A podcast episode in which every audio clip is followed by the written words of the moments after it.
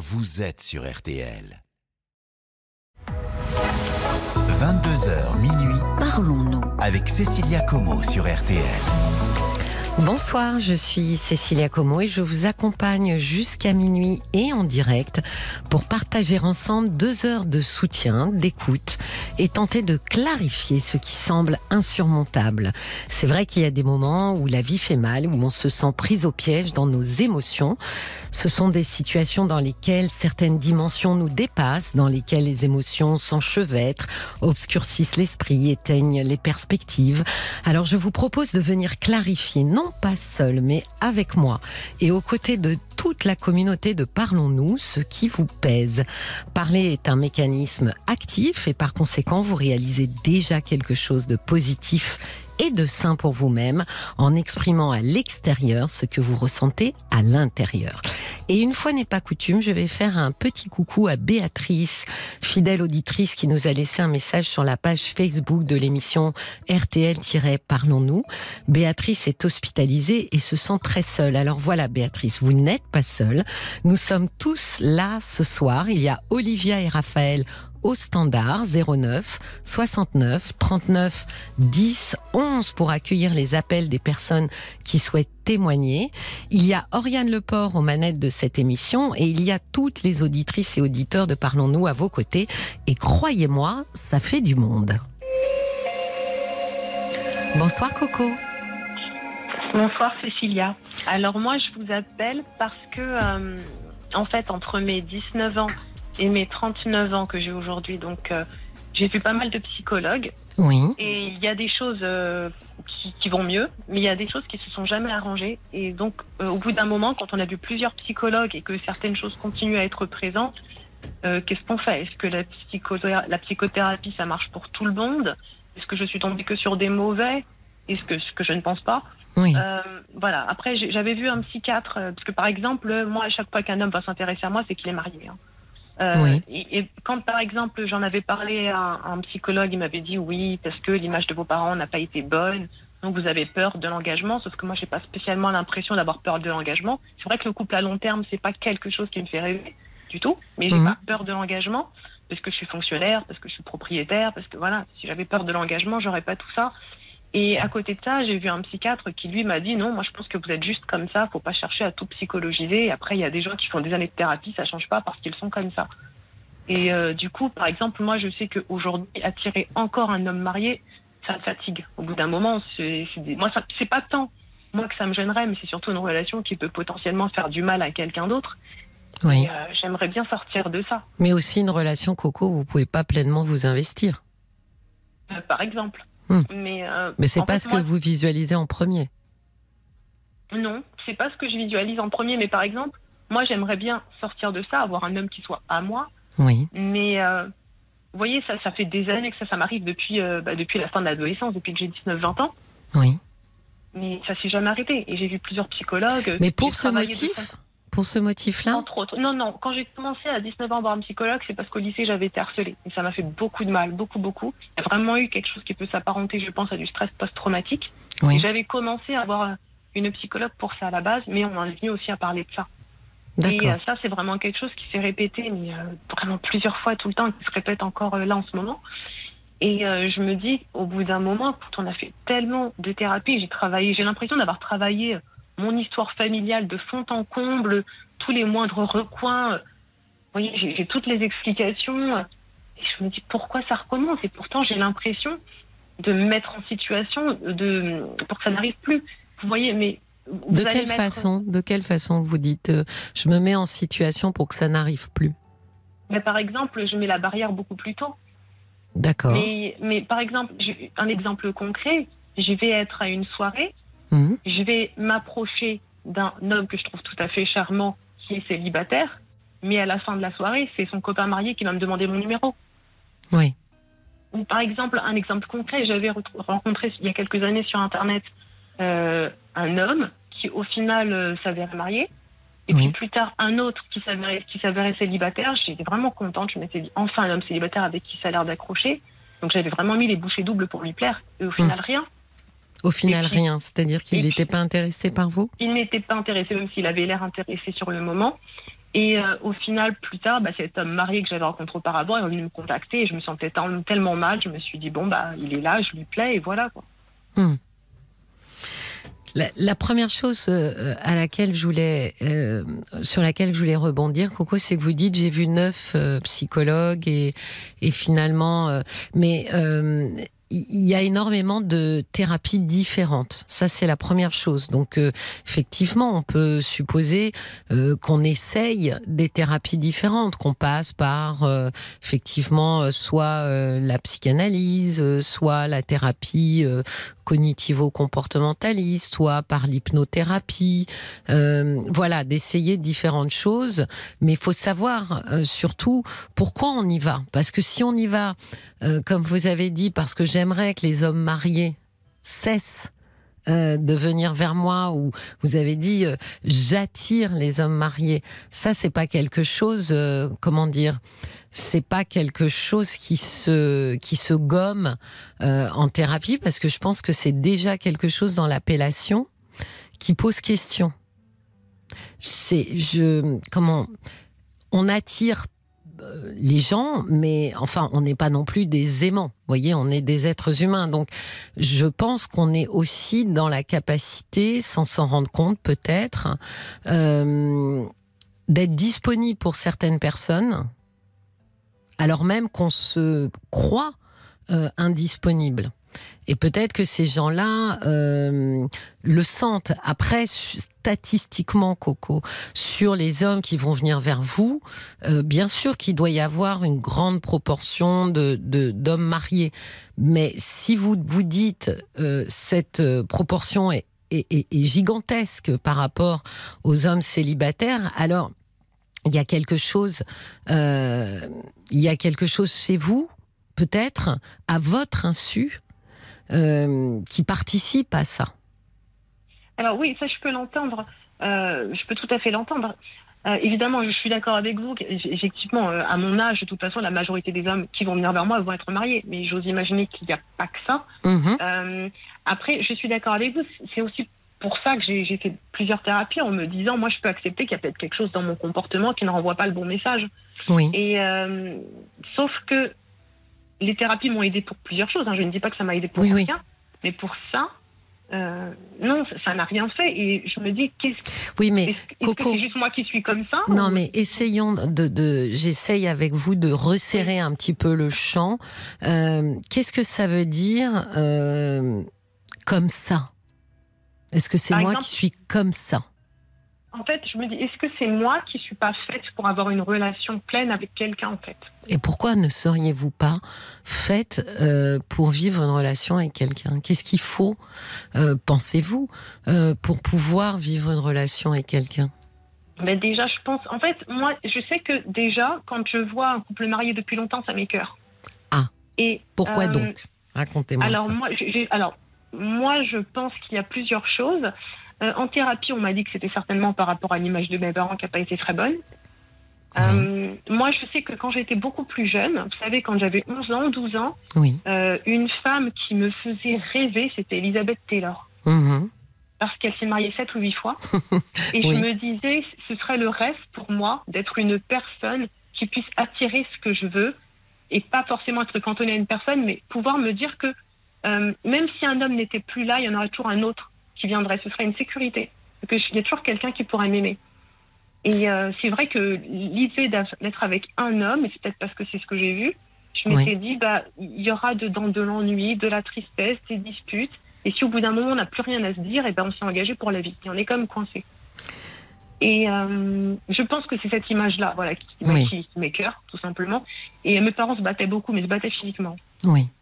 Et euh, est-ce que c'est ça Mais donc, j'ai fait comme plusieurs thérapies. Oui, c'est pas comme ça pour tout le monde. Il y a des couples pour qui ça se passe très bien. Il y a des couples très amoureux. Voilà, je le sais. Mais c'est pas parce que je le sais que ça va changer. Et euh, je sais plus ce que j'allais vous dire. Non, mais il y a des mots qui sont importants, euh, Coco. Vous dites le couple, quand je vois des couples mariés, ça m'écœure. C'est quand même un mot très très fort. Et dans le mot écœuré, il y a mot cœur. Euh, comme si ça vous frappait finalement en plein cœur, euh, avec quelque chose presque d'impossible pour vous. parce que les couples que vous voyez, en plus, potentiellement ne, ne, sont pas en train de se disputer devant vous. Donc ils ne, ils ne sont pas là pour vous rappeler ce couple parental euh, euh un peu chaotique. Euh, on voit quand même qu'il y a quelque chose dans ce couple uni qui, qui vous bouscule beaucoup. Mais en fait, oui, je suis d'accord avec vous. En fait, il y a les psychologues, par exemple, vont me dire, mais tous les couples mariés ne sont pas malheureux. J'en suis parfaitement consciente.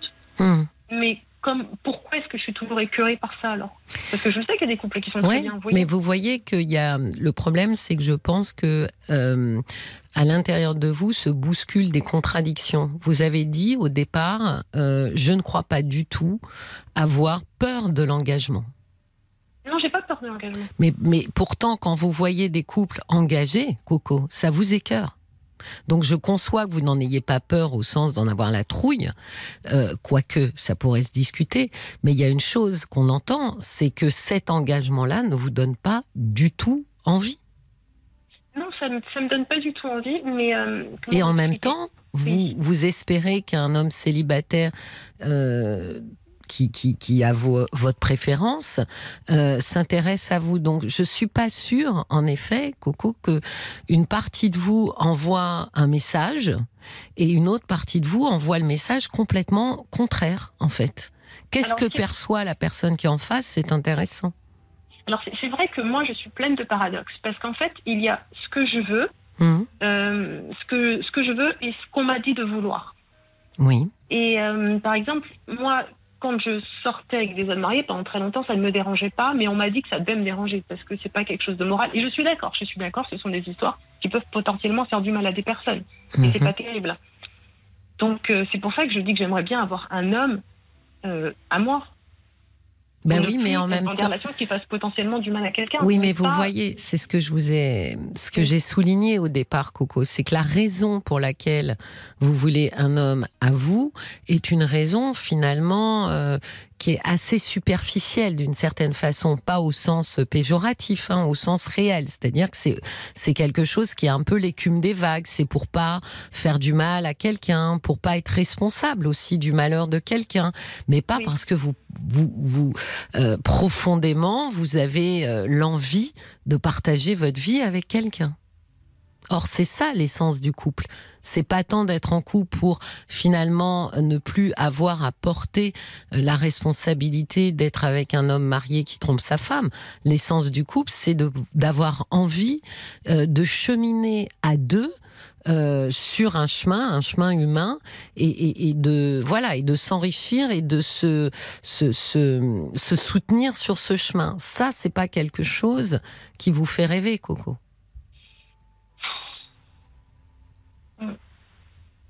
Compliqué. Ben oui, mais vous voyez, vous savez, il y a, beaucoup, enfin, il y a eu des études dans les années 70 et puis qui ont été confirmées ensuite, mais celle-là avait fait grand bruit.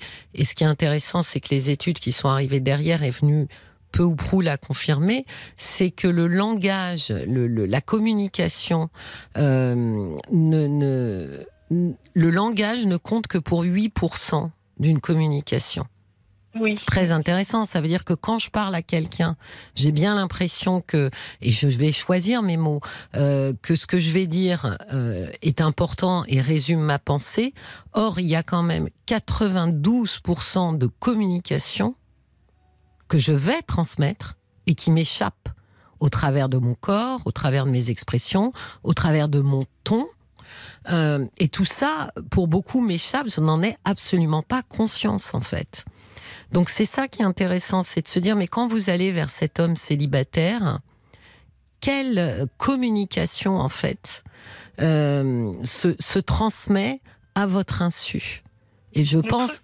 Oui, je vous en prie, allez-y, allez-y, Coco. Ce que je voulais dire, je vous, je vous, ai dit par exemple cet homme célibataire qui m'intéressait, où vraiment, je, quand j'allais euh, le voir, j'étais vraiment bien habillée, bien maquillée, j'avais préparé des petits plats que je lui emmenais vraiment, oui. euh, en sorte d'être la femme parfaite. Et à l'inverse, les mariés qui vont venir, je vais être mais ordinaire. Euh, je vais être pas habillée super jolie, je vais être normale de chez normale parce que je sais ce qu'ils viennent chercher. Donc je ne vais pas non plus me mettre sur mon 31 parce que je sais quel est mon rôle.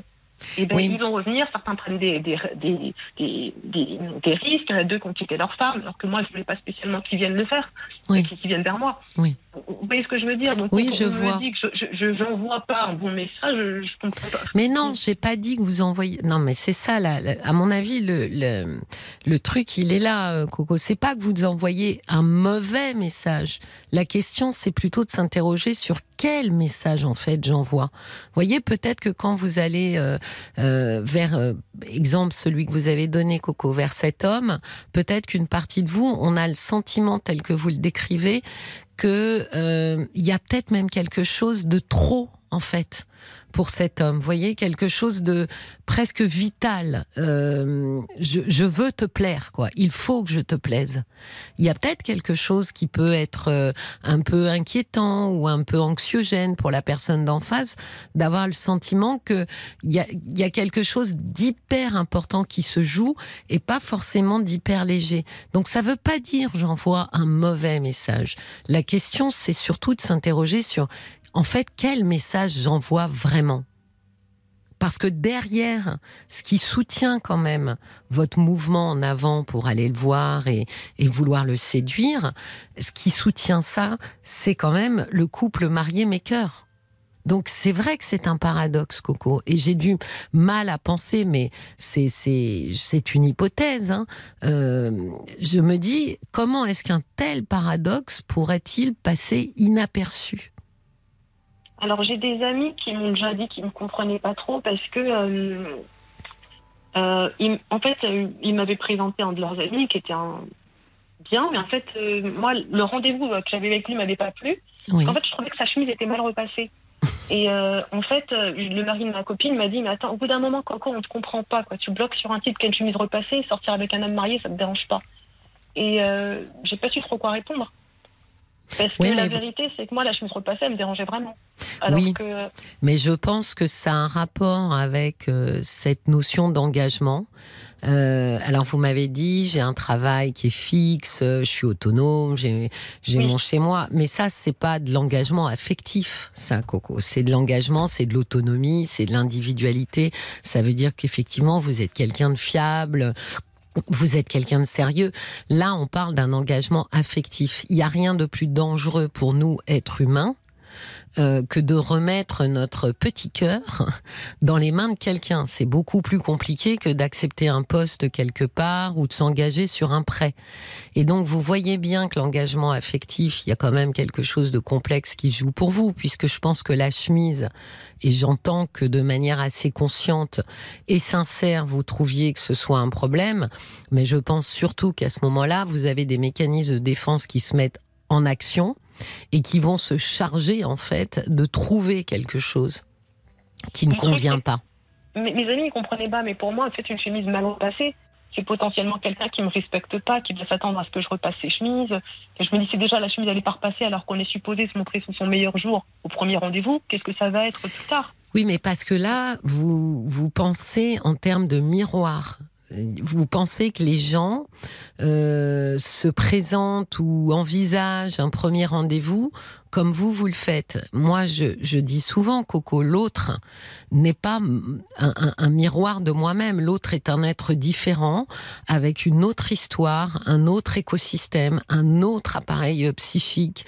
Euh, et donc, forcément, il est plus attendu qu'il soit différent de moi plutôt qu'il soit semblable. Or là, vous fonctionnez sur un système de semblable. Il n'est pas comme moi, il ne voit pas les choses comme moi. J'ai envie de vous dire, d'abord, un, c'est plutôt normal. Et, ensuite, il y a quelque chose dans votre démarche qui me semble euh, focuser ou focaliser, pardon, c'est plus français, focaliser énormément sur une dimension assez narcissique et pas encore une fois au sens péjoratif parce que c'est un terme euh, qui a été dévoyé, mais au sens euh, positif euh, ou neutre, c'est-à-dire qui parle de moi.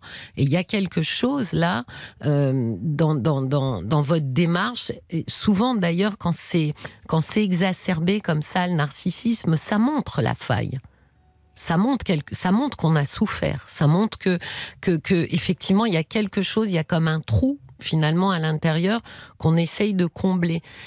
Et je crois, oui, que, vous, que votre inconscient est parti s'accrocher à quelque chose de toute façon pour justement éviter l'engagement.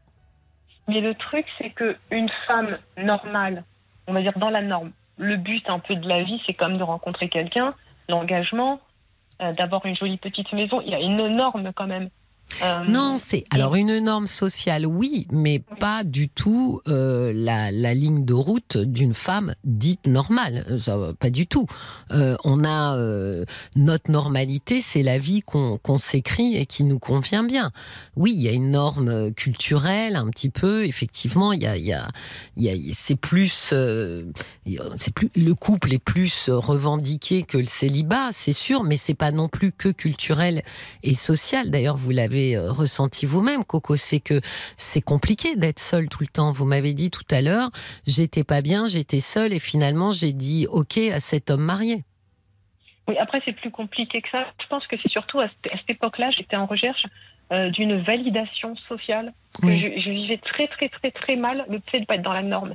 Moi, je crois que plus que le célibat, ce qui me dérangeait à cette époque-là, c'était de ne pas être dans la norme. C'était absolument terrible pour moi. Et au bout d'un moment, je me suis dit, tant que j'arrive pas à apprécier le couple, je ne serai pas dans la norme. Et c'est pour ça que j'avais commencé à avoir des psychologues en disant il faut que j'apprenne à ah aimer ces couples qui oui. Parce que sinon je serai toujours différente. Et c'est dur ça, hein, vous voyez, j'ai repensé pendant que je vous écoute, je pensais à, euh, se mettre à aimer un plat qu'on déteste ou qui nous écœure. Allez donc ah, manger quelque chose qui vous écœure, vous allez voir que c'est compliqué. Il faut se boucher le nez, il faut avaler avec de l'eau, enfin. Donc euh, non, ça ça fonctionne pas comme ça. Je pense qu'il faut plutôt partir à rebours et essayer de comprendre pourquoi. Euh, c'est aussi euh, répulsif presque cette notion de couple. Et une fois que vous avez fait le bilan de ça, vous vous posez les choses et vous voyez bien si vous avez envie ou pas d'être en couple. Euh, ce que je trouverais dommage, c'est de ne pas l'être sans avoir compris pourquoi on ne veut pas l'être. Parce que ne pas vouloir être en couple, c'est un choix tout à fait libre, tout à fait normal. Enfin, c'est vraiment, il y a, a, pas de, pour moi, il n'y a pas de discussion là-dessus. Mais en revanche, euh, ce qui est intéressant, c'est de se sentir libre, pour le coup, consciemment et inconsciemment, sur pourquoi on veut pas être en couple et pas euh, se faire euh, mener par le bout du nez par notre inconscient qui tourne à bas bruit sur quelque chose dont on n'a pas conscience. On va, on va donner la parole à Olivia qui a un message Facebook pour vous, euh, Coco. Bonjour. Alors, on a la mouette d'Annecy. Elle dit, alors je comprends pas trop le message, donc si tu peux l'expliquer après, Cécilia. Je, je me demandais si vous aimiez séduire, car vous pourriez de ce fait vous trouver bien en phase avec des hommes hommes qui recherchent une relation extra-conjugale et qui, pour certains, ont aussi besoin de séduire pour se rassurer. Vous seriez donc dans un jeu de séduction inconscient. Qu'est-ce que vous en pensez, Coco? C'est plus compliqué que ça, en fait. Euh, j'aime séduire, oui et non. Il peut m'arriver d'aimer séduire parce que, euh, en fait, comme je vous l'ai dit, quand j'étais petite, j'étais harcelée à l'école, qui a eu beaucoup de conséquences. Ça m'a fait très mal pendant très longtemps. Oui. Et euh, je ne suis pas un enfant désiré à la base. Donc, vous euh, voyez moi, c'est vrai que j'ai toujours eu besoin de, de me prouver cette validation.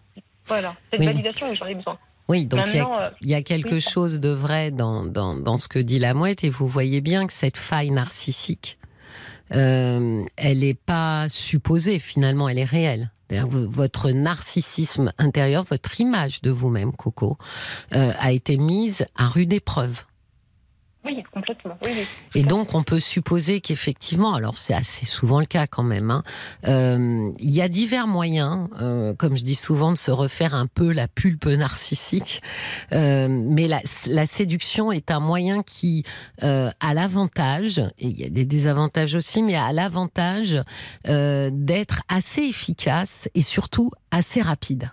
C'est-à-dire que quand une jeune femme ou un homme hein, euh, découvre son pouvoir de séduction, il découvre aussi euh, le, on appelle ça un peu un shoot narcissique. C'est-à-dire qu'il découvre aussi les bienfaits euh, d'être désirable et plaisante dans les yeux des autres. C'est un peu enivrant. C'est tout le problème, c'est que c'est un peu enivrant et donc on a du mal finalement à s'en passer. Et secondo, c'est souvent comme c'est un peu une espèce de pansement sur une jambe de bois, ça tombe un peu dans un puits sans fond. Donc je séduis et je séduis et je séduis. Et c'est vrai que l'idée même de séduire un seul homme pour les 30 ou 40 prochaines années, ben ça fait pas du tout le même effet narcissique. C'est pour ça que j'ai tendance à penser que le chemin vers la thérapie euh, permet à un moment donné euh, de s'apaiser parce que cette euh, cette quête narcissique, elle finit aussi par user les séducteurs et les séductrices. Alors moi en fait elle m'a pas usé tant que ça, c'est juste que c'est passé elle est passée d'elle-même, naturellement. Je, suis un peu passée naturellement à autre chose. Euh, parce que je me suis rendu compte que oui, je pouvais attirer, même si c'est pas les hommes que je voulais, euh, je pouvais attirer. Mais c'est vrai que maintenant, je suis un peu dans, comment dire, dans ce désir, ouais, cette quête d'une de normalité, et puis deux, de plus faire de mal potentiellement à d'autres personnes. Et euh, je me dis, pour ça, il faudrait que, bah, que je, je me retrouve plus dans ces situations-là. Et j'ai l'impression que les thérapies que je suis, parce que finalement, moi, le but quand j'y vais, c'est d'apprendre à aimer ce que j'aime pas. Mais si, si, je rêvais du couple, si, si j'aimais, je, le serais. Et oui, mais... problème ne se poserait plus. Oui, mais vous voyez, Coco, en fait, vous faites des détours euh, assez considérables pour arriver quelque part. Vous me dites, alors j'entends le. Alors déjà, euh, pour être normal, bon, ça, moi. Euh, honnêtement, je, je, je, pense que euh, on a, comment dire, on, a un livre, c'est notre vie, on a un stylo et on écrit. Et il faut écrire quelque chose qui nous ressemble et qui nous permet d'être cohérent. Même si c'est pas dans la norme, c'est pas grave, la fameuse norme. Ce qui compte, c'est notre norme intérieure, c'est d'être cohérent avec soi-même. Mais la deuxième chose, vous dites, et pas faire de mal. J'entends, mais vous voyez bien que vous pouvez pas arriver à, euh, à, un couple ou à entrer en couple avec quelqu'un sous prétexte de vouloir éviter la douleur à la femme ou d'un homme euh, avec qui vous pourriez sortir. Ça, c'est un grand détour. Quand on doit aller en couple, on passe pas par une tierce personne. On va directement vers une personne et on s'intéresse à elle. Or, vous, pour l'instant, vous êtes obligé de passer par un détour pour vous ramener vers le couple La vérité, c'est que moi, comme, enfin, comment vous expliquer? Moi, ça peut-être vous choquer ou choquer des auditeurs, mais moi, comme ça, en tant que tel, ça m'a jamais dérangé vraiment d'être avec des hommes mariés ou euh, voilà, des hommes pris. Ça m'a pas dérangé, mais euh, mais il y a toujours une voix ou une copine qui va dire, mais non, c'est pas bien. Et c'est vrai, c'est pas bien, ça devrait me déranger. Ça devrait. En fait, je, je sais pas comment vous expliquer. Non, mais c'est pas une question. Mais encore une fois, Coco, l'idée n'est pas d'essayer de, de comprendre ce que vous vivez et ce qui vous arrive au travers d'une norme sociale et culturelle. Sinon, encore une fois, vous allez rester tout le temps sur l'écume des vagues. Il faut aller plus profond dans l'océan euh, de nous-mêmes et essayer de comprendre les mots forts que vous utilisez comme l'écœurement, revenir sur cette notion narcissique, revenir aussi sur cette croyance que vous avez de dire oui, je veux l'engagement, alors que finalement, quand il est à portée de main, alors je dis pas que vous alliez vous engager avec ce monsieur chemise mal repassée, mais quand il est à portée de main, vous vous faites en sorte, inconsciemment j'entends, mais de disqualifier en fait le monsieur Donc il y a quand même quelque chose qui, moi, je, dirais que non, non, vous n'êtes pas encore euh, en capacité, effectivement, euh, d'entrer en couple et toute la, la, la pérégrination thérapeutique consiste à quand même se dire pourquoi, déjà, première chose, et une fois que vous avez la réponse, vous décidez si vous voulez, maintenant que vous êtes libéré de, ce, de ça, est-ce que vous voulez vraiment aller à la rencontre de quelqu'un et faire couple, ou est-ce que c'est quelque chose qui vous intéresse toujours pas, et pourquoi pas? Mais je pense que la, la, la thérapie, de manière générale, elle n'est pas là pour nous faire aller quelque part. La thérapie, elle est là pour nous révéler à nous-mêmes ce qui nous va bien et ce qu'on est vraiment c'est pas plus. Alors c'est déjà pas mal ambitieux, vous me direz, mais c'est pas plus ambitieux que ça. C'est pas d'aller nous faire rentrer dans une norme. Ça, de toute façon, personne ne pourrait y arriver. Après, moi, c'est vrai, comme je vous dis, avec toutes les thérapies que j'ai faites, si le but c'est de se connaître, de savoir pourquoi on, pourquoi on est comme ça, j'ai envie de dire ça c'est fait. Avec les thérapies, ça, je pense que je, sais pourquoi je suis comme ça. Oui, euh, mais vous voyez, ça, je suis d'accord avec vous, Coco. Je, je, pense bien. Mais en revanche, il y a encore des zones d'ombre de vous avec vous-même quand vous pensez, par exemple, être tout à fait prête pour un engagement, alors que c'est pas vrai. Mais comme on sait qu'on est prêt pour un engagement parce que j'ai 40 ans bientôt, vous savez, la moitié de la vie elle est faite, faudra peut-être que ça soit fait. Ben, ben alors, d'abord, je, je n'ai pas la réponse à ça. Comment on le sait? Je pense que euh, on le sait pas d'emblée, honnêtement. Je pense qu'on le sait en se retournant euh, parce qu'on a fait un jour, puis une semaine, puis un mois, puis un an, puis cinq ans avec quelqu'un et qu'on est toujours bien avec ce quelqu'un.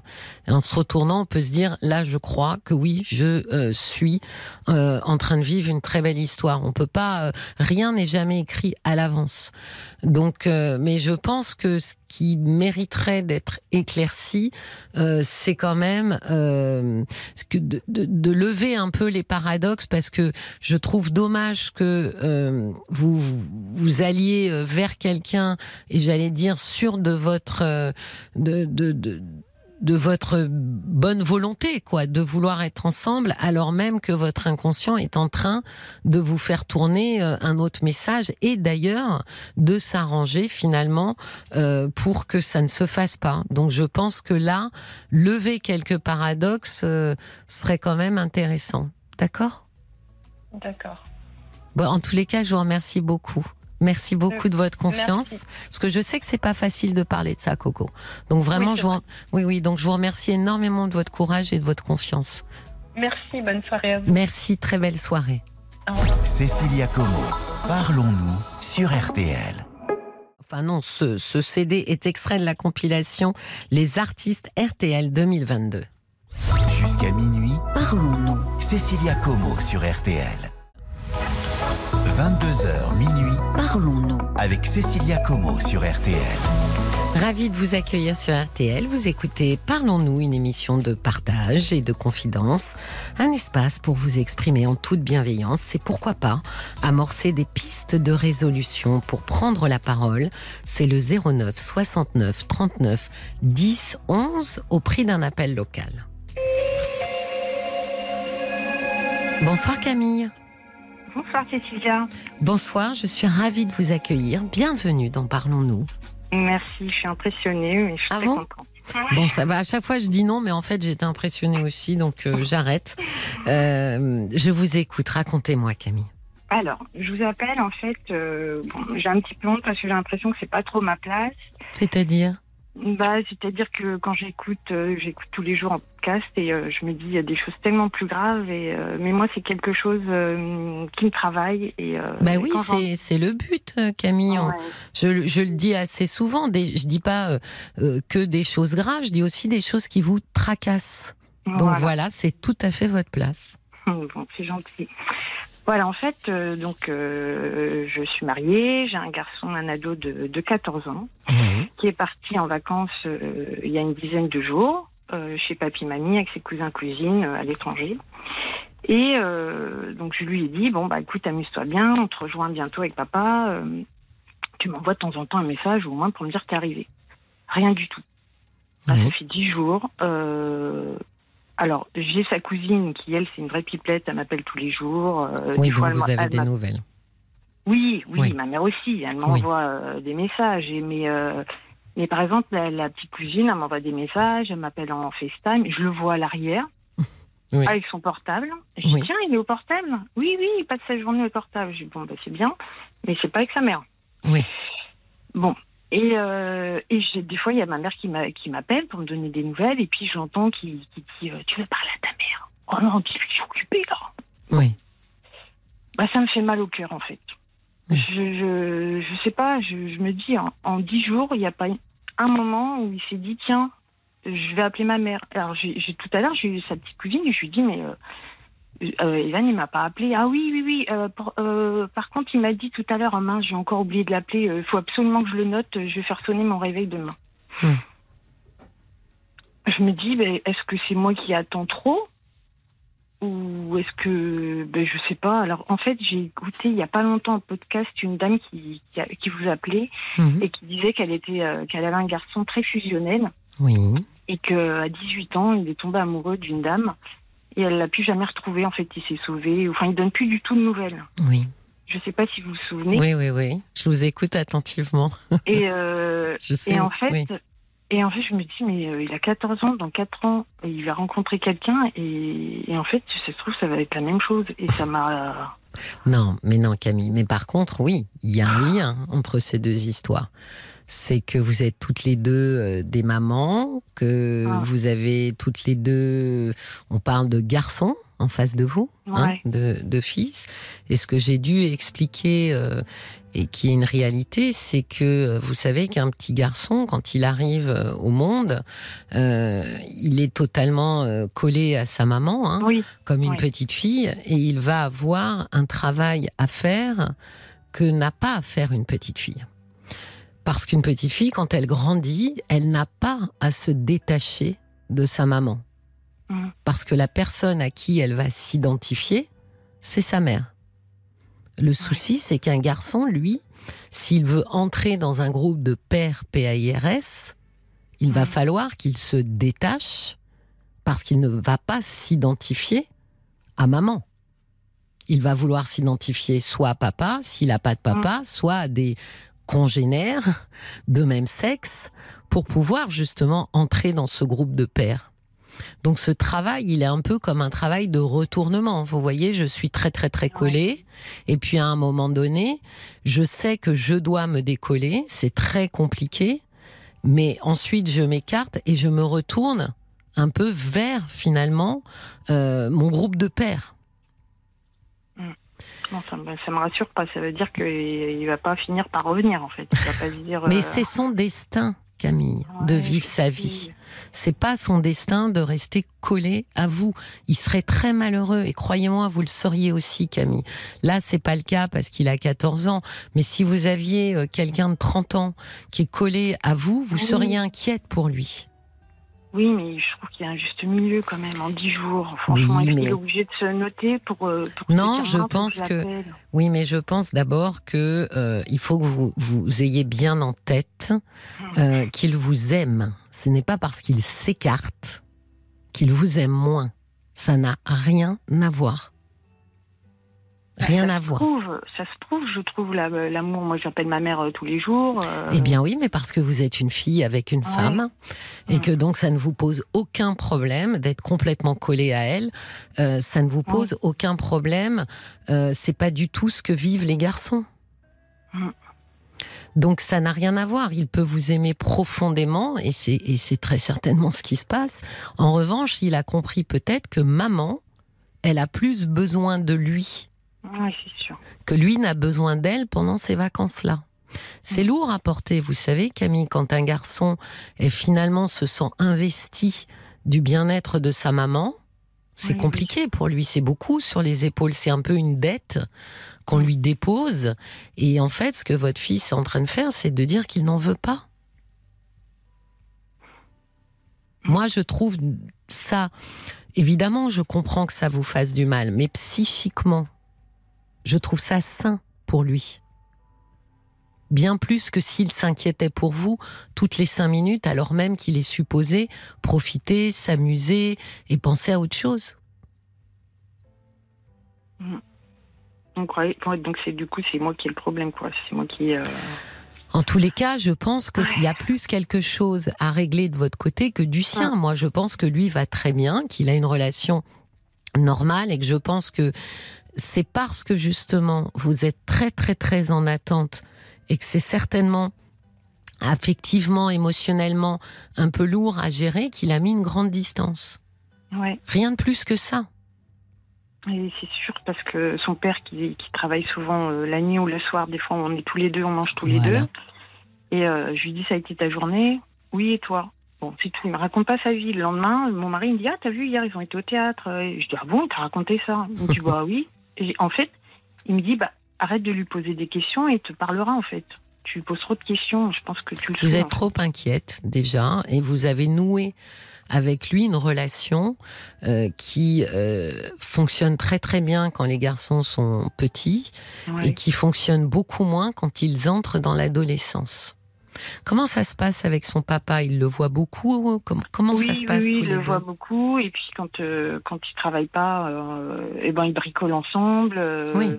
Et là, je les vois, donc quand je suis en télétravail, je regarde par la fenêtre, et là, ça discute, ça rigole. Je dis, ben bon sang, mais moi, il me raconte rien. J'ai fait d'expérience, des fois, des fois, on part en voiture, je l'emmène à droite, à gauche, mhm. et euh, ses activités, et je me dis, tiens, je vais rien dire pendant une demi-heure. Et ben, pendant une demi-heure, il me dit rien. Il vient pas me dire, ça va. Enfin, vous voyez, il a rien à me dire.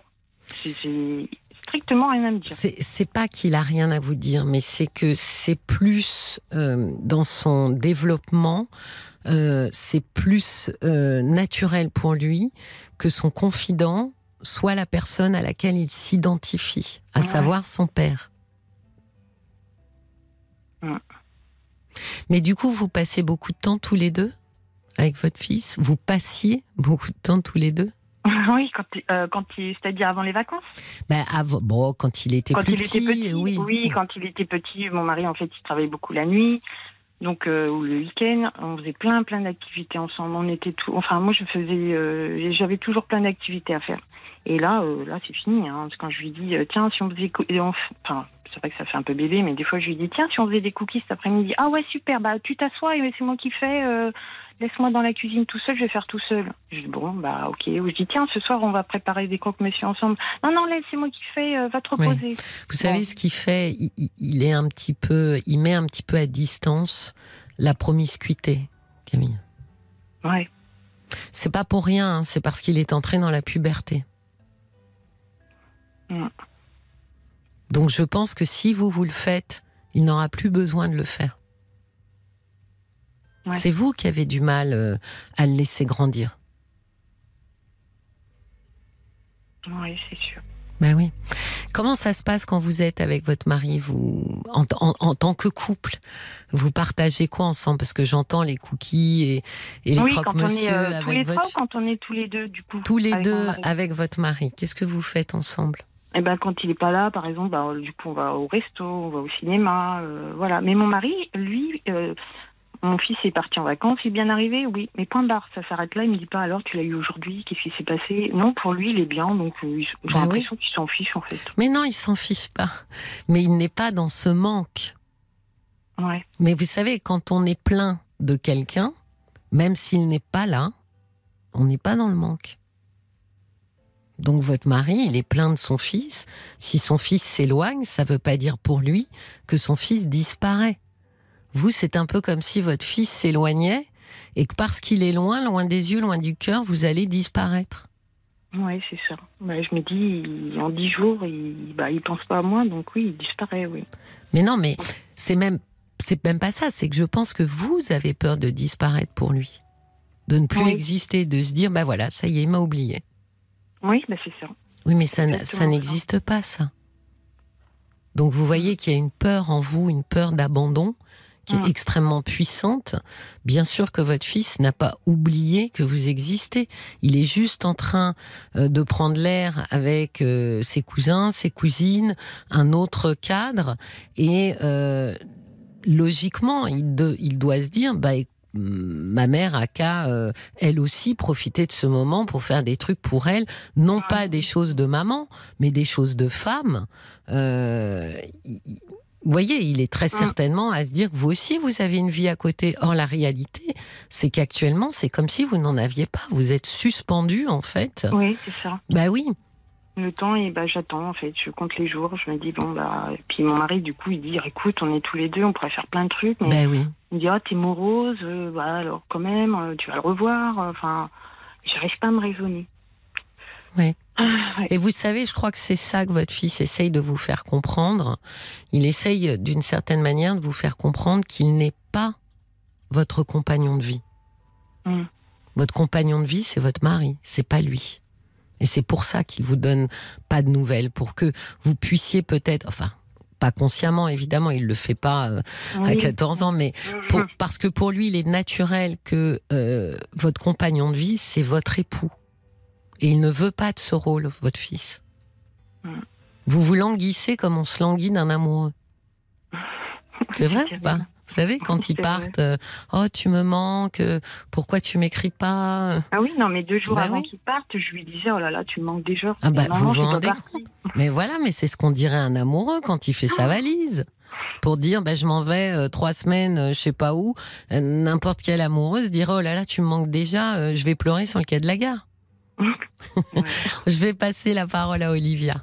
Oui. Mm. Alors, on a Sylvie. J'ai été seule avec euh, deux garçons et ils ont aujourd'hui 32 et 29 ans. Je leur ai tout donné. Ils ont disparu, disparu à certains moments de ma vie, de longs mois, de longues années. C'est très souffrant, mais j'ai dû apprendre à vivre tout en acceptant que ce qu'ils me donnent sans poser de questions, c'est ainsi.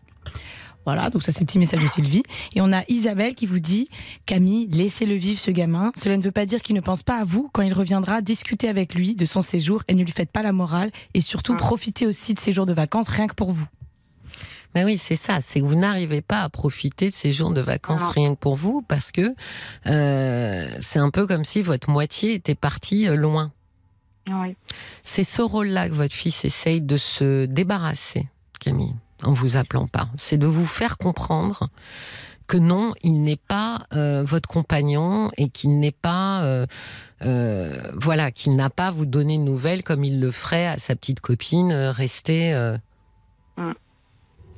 Oh, bah, Olivia me refait un signe. Il y a un autre message. Et il y a un message sympa là, Dani, qui dit qu'elle a été très fusionnelle avec son fils et suite aux émissions, elle a appliqué certains conseils. J'ai mis de la distance, je communiquais de temps à autre en envoyant seulement des petits bisous, des cœurs. J'attendais rien en retour. Et puis le temps a passé entre 17 et 20 ans. Aujourd'hui, il a 22 ans. J'ai mis de la distance maintenant. Quand il m'appelle, il me raconte tout. Je, donc je m'intéresse à ce qu'il me raconte et nos échanges deviennent plus constructifs. Mais je lui essaie de la latitude et nos rapports sont plus constructifs Courage, c'est long, mais je suis contente du résultat. Voilà. Oui, mais voilà, c'est ça. C'est que ce, ce, ce, ce, jeune homme de 22 ans, il est revenu à partir du moment où il a euh, saisi et compris que sa mère n'était plus dans un rapport, euh, vous savez, on dit même un rapport incestuel, c'est-à-dire quelque chose qui est extrêmement pesant pour un enfant. Euh, de dire je suis tout pour ma mère, et ça, c'est pas quelque chose qu'un enfant porte légèrement sur les épaules. D'autant que vous avez un mari à la maison et vous avez vu qu'au lieu de profiter avec lui, vous êtes en train de vous languir d'un autre euh, garçon hein, euh, qui est au loin et qui occupe toutes vos pensées. Oui, non, mais c'est sûr. quand il est parti, il a dit cool, on va être dix jours tranquille, on va pouvoir faire ci, ben il n'y a, pas les devoirs, il n'y a pas ça. Ben oui. Ouais. Or, vous, vous vous êtes senti euh, dépossédé, abandonné. Euh. Mm. Ben oui, je pense que y a vous avez créé quelque chose avec votre fils qui, euh, avec la puberté, devient extrêmement lourd pour lui à porter. Et le problème, Camille, c'est que plus vous allez être dans ce manque, à lui exprimer ce manque, et plus il va s'écarter, parce mm. que c'est extrêmement anxiogène pour un enfant. C'est c'est pas dans l'ordre des choses pour votre fils. Voyez que sa maman soit à ce point dépendante de sa présence à lui, au point où elle en oublie de vivre, où elle en oublie de passer du bon temps, alors même qu'elle a un homme à ses côtés, c'est pas quelque chose qu'il peut comprendre. Et c'est vrai qu'il y a quelque chose qui dysfonctionne à ce moment-là. Et donc, pour essayer de se protéger de ça, Camille, les enfants s'écartent et s'écartent encore plus. Parce qu'il y a quelque chose qui est menaçant pour eux. La manière dont vous l'aimez aujourd'hui est tellement une espèce de manière avide, voyez, euh, que c'est menaçant. Mais non, c'est. Je pense qu'il y a une lecture euh, ou une relecture de votre histoire qui serait intéressante euh, avec un thérapeute.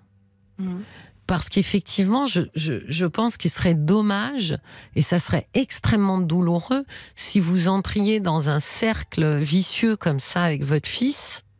Parce que vous voyez, la première chose que vous, que vous avez ensuite comme explication, c'est il m'aime pas, il m'aime moins. Alors que c'est absolument pas ça, en fait. Lui vous aime, comme sa maman, et il a un rapport avec vous qui est le rapport d'un enfant avec sa maman et là d'un jeune euh, préadolescent euh, avec sa maman et, et dans la puberté, quoi, pubère. Donc il y a besoin effectivement de laisser un peu s'épanouir. Il vit des choses très différentes dans son corps qui sont très nouvelles aussi pour lui. il y a quelque chose souvent d'assez bouleversant hormonalement parlant pour un jeune garçon.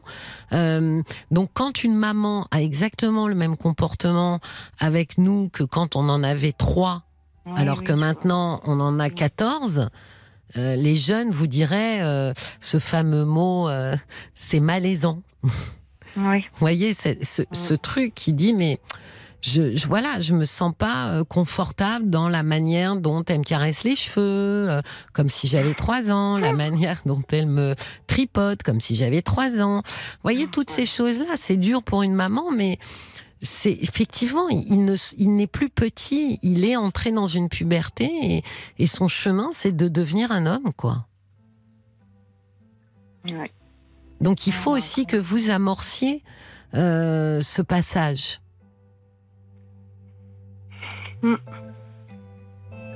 Et moi, je pense que vous aurez d'autant plus de facilité à l'amorcer si vous vous concentrez sur votre couple. D'accord. Parce que vous avez un homme à vos côtés. Oui, mais c'est pas le même. Ah bah oui. Ça, j'ai bien compris que celui de 14 ans est sûrement euh, beaucoup plus, euh, comment dire, c'est plus facile. Il y a plus de sécurité affective.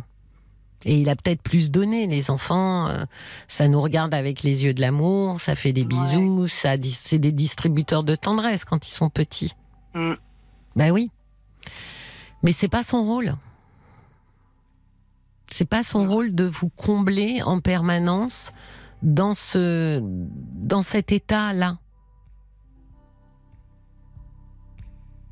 Oui, je comprends.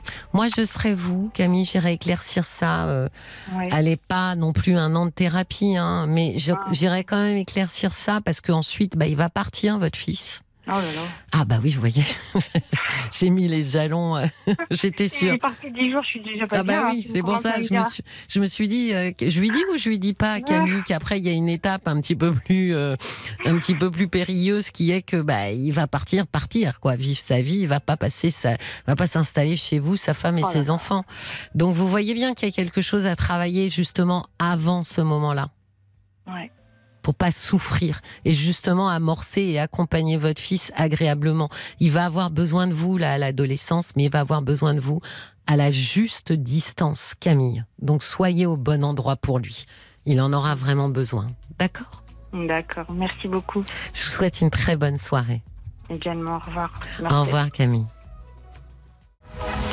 Jusqu'à minuit, parlons-nous. Cécilia Como sur RTL. Alors vous connaissez le principe, hein, dans Parlons-nous, on essaie ensemble de comprendre ce qui semble compliqué et difficile à vivre pour nous. Alors on unit nos forces, celles de toute la communauté des auditeurs, et on s'efforce d'aboutir à une situation plus apaisée. Et pour cela, un seul numéro, 09 69 39 10 11 et vous pouvez réécouter chaque émission grâce à l'appli RTL ou sur toutes les plateformes partenaires. Bonsoir. Oh là, je m'entendais pas. Bonsoir, Grâce. Oui, bonsoir Cécilia. Merci bonsoir. de votre à l'antenne. Ben, je vous en prie, bienvenue dans Parlons-nous et je suis ravie de vous accueillir. Merci beaucoup. Alors, je vais essayer d'être claire, mais euh, d'abord, je voulais vous remercier parce que j'avais euh, j'ai écouté il y a quelque temps un podcast euh, qui m'a beaucoup parlé. C'était avec une intervention avec une dame qui s'appelait Anna et qui ne comprenait pas beaucoup, euh, enfin qui ne comprenait pas la, la, la, colère de sa fille. Oui. Et du coup, vous avez été euh, d'une, enfin vous avez été euh, très pro et voilà, ça m'a ça a résonné chez moi en tout cas. D'accord, bah c'est bien parce que c'est en fait c'est l'idée quand même finalement je réponds à quelqu'un certes mais en même temps euh, euh, ce qu'on espère c'est que d'autres gens au travers de de, de, de, ce dialogue avec une personne euh, soient aussi euh, interpellés et que ça réponde aussi euh, à eux quoi. Mm, mm. Oui. En tout cas, ça a été, ça a été le cas. Ça m'a, ça, ça, ça m'a permis de franchir le pas pour vous appeler. Ah ben, tant mieux. Je vais vous raconter, euh, j'espère assez rapidement et pas trop, euh, pas trop, pas trop d'une façon embrouillée. Euh, voilà, moi j'ai des difficultés relationnelles avec mes filles qui ont respectivement 36 et 29 ans. Vous avez juste deux filles ou vous avez aussi des... D'accord. Non, non, j'ai deux filles. en sachant que la relation mère-fille, on sait tous qu'elle est très compliquée. Ah, ça. Et, et euh, voilà, enfin, ça fait quand même quelques années hein, c'est, euh, je me, où je me suis rendu compte que, en tout cas, moi, j'ai pas la relation fantasmée que j'aurais aimé avoir, en fait. Voilà. Oui, oui. Et, euh, et très récemment, euh, leur papa est tombé malade. Oui. Il a eu euh, un glioblastome oui. et il est décédé fin février. 2022 2022, euh, oui, c'est tout récent. Oui. Et en fait, on s'est toutes. Euh, enfin, moi, moi, je suis, euh, je suis, j'étais séparée de lui et non divorcée depuis 20 ans. D'accord. Donc vous viviez séparément. On vivait séparément. Lui avait une compagne, moi j'avais un compagnon. Et au moment où enfin pour sa compagne, c'était très compliqué euh, de d'assumer seule euh, la maladie, euh, la maladie de mon mari. Donc à un moment, elle, elle m'a demandé de l'aide. Oui. Et j'ai, j'ai donc décidé à ce moment-là de prendre un temps partiel pour pour l'aider, de façon à ce qu'on soit l'une et l'autre. Oui, que vous puissiez vous relayer. Voilà, c'est ça. Oui. Et le dernier mois, euh, Juste une chose, Grace. Est-ce que, euh, je ne sais pas, mais en fait, je vous perds un peu, comme si ah. vous vous éloigniez euh, du téléphone. Donc voilà, je, voulais vous le dire. Oui, donc du coup, non, non, je n'ai pas bougé, donc je vais essayer de rester. voilà. Donc le dernier mois, mes filles sont venues nous rejoindre de façon à ce qu'on soit toutes autour de lui. Oui. Et euh, voilà, on a quand même vécu quelque chose à la fois de très beau et et voilà, c'était un peu, enfin, c'était bouleversant d'amour quand même de tout ça. Et puis, euh, étant donné que je suis sa veuve, il a, il a fallu que je m'occupe euh, de sa succession. Oui. Donc, j'ai demandé, enfin, nous y sommes allés toutes les trois. Et j'ai demandé au notaire de faire en sorte que euh, les biens, les biens de mon mari aillent directement euh, à mes enfants. Oui. Je ne voulais pas du tout, euh, enfin recueillir rien. Bah, j'estimais qu'il avait travaillé toutes ces années pour et que moi j'avais pas participé à tout ça. Oui. Donc, euh, petite parenthèse, euh, Grace, qu'est-ce qui fait que durant ces 20 années, vous n'avez jamais ni l'un ni l'autre euh, divorcé? Ça, c'est une bonne question. Écoutez, vraiment, je ne sais pas trop vous dire pourquoi. au départ, on l'a pas fait pour pour les filles parce qu'on pensait que c'était quelque chose. Voilà. Et, et, quand on s'est séparés, en fait, on s'était toujours dit qu'on ressemblerait pas à tous ces couples qui se déchirent. Oui.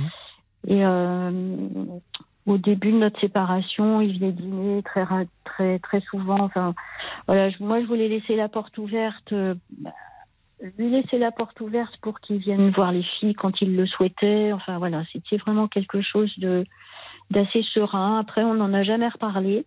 Même quand il a rencontré euh, finalement sa compagne. Non, non, non, il n'en a jamais reparlé. Et, voilà, je crois qu'on malgré tout, je crois qu'on avait un, attachement particulier l'un à l'autre. On s'était connus euh, en terminale. Mmh.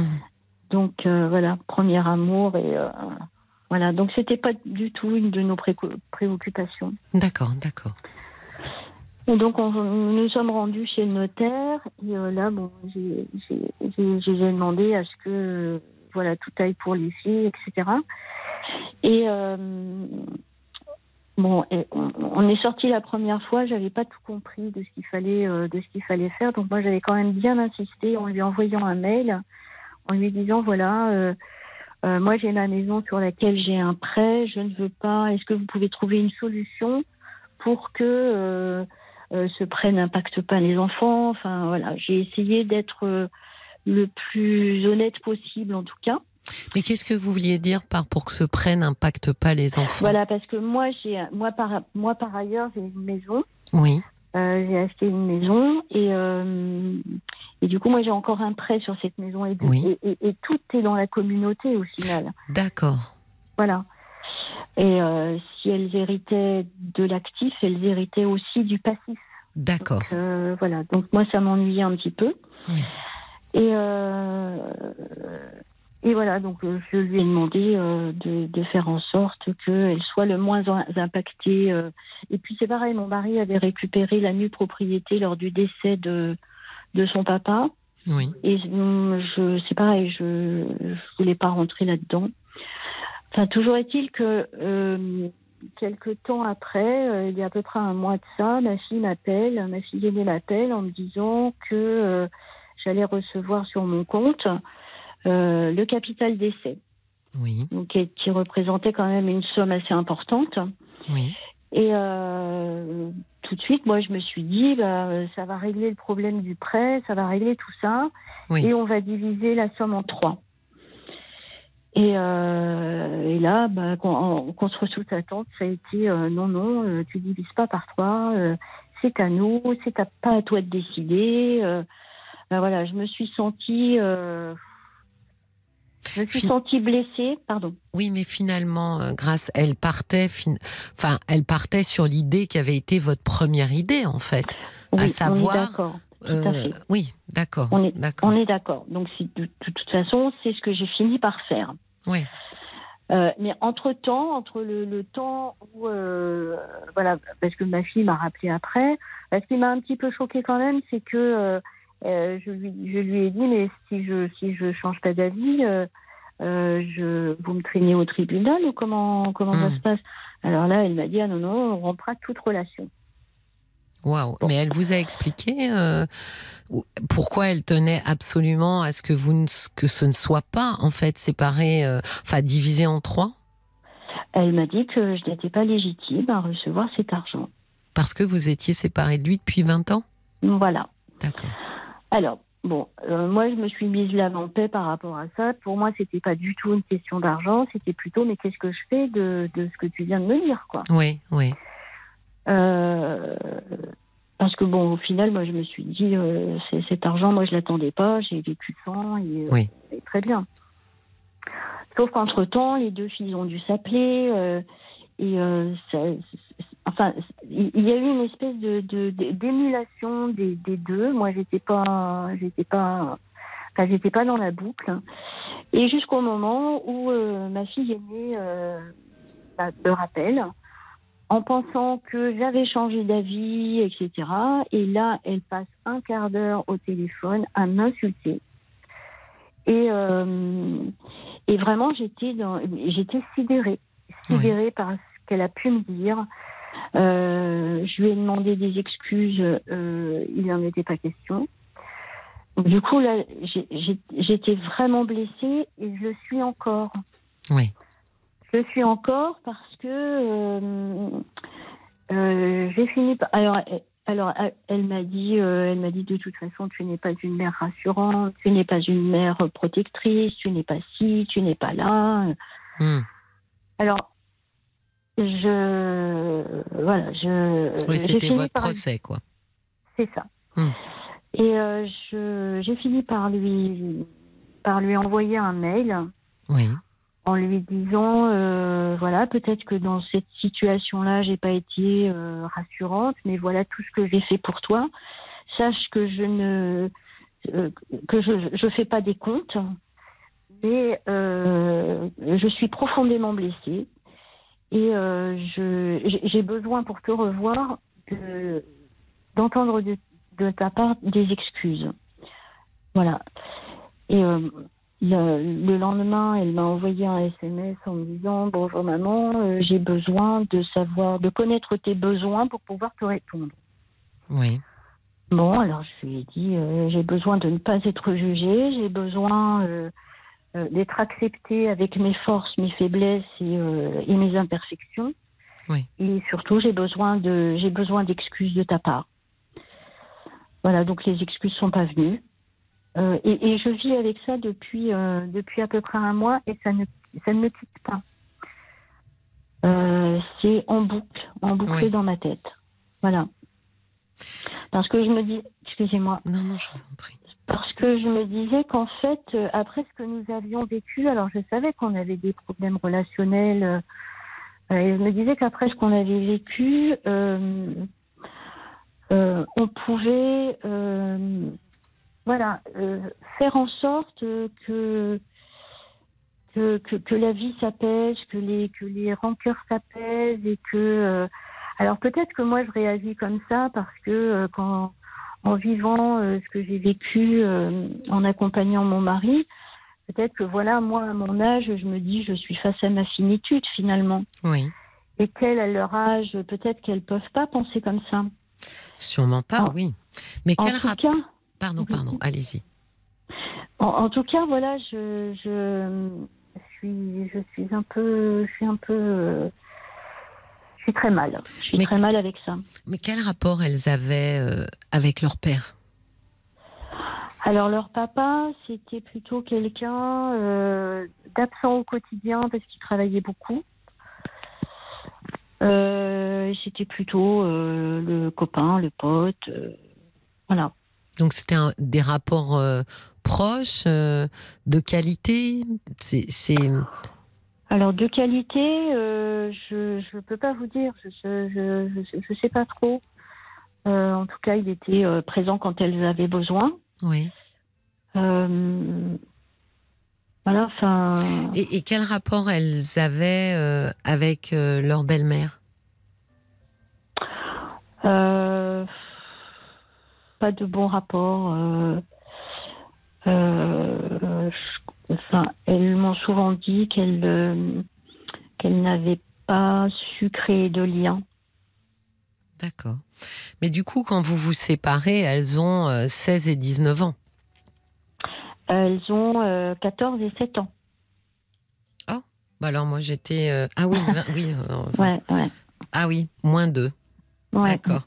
Oui. Donc du coup, c'est quand même un âge euh, où elles ont vécu cette séparation. Comme, même si ça a été le plus euh, doux possible, euh, enfin vous vous avez tout fait pour que ce soit le plus doux possible. Comment est-ce qu'elles ont vécu elles cette séparation?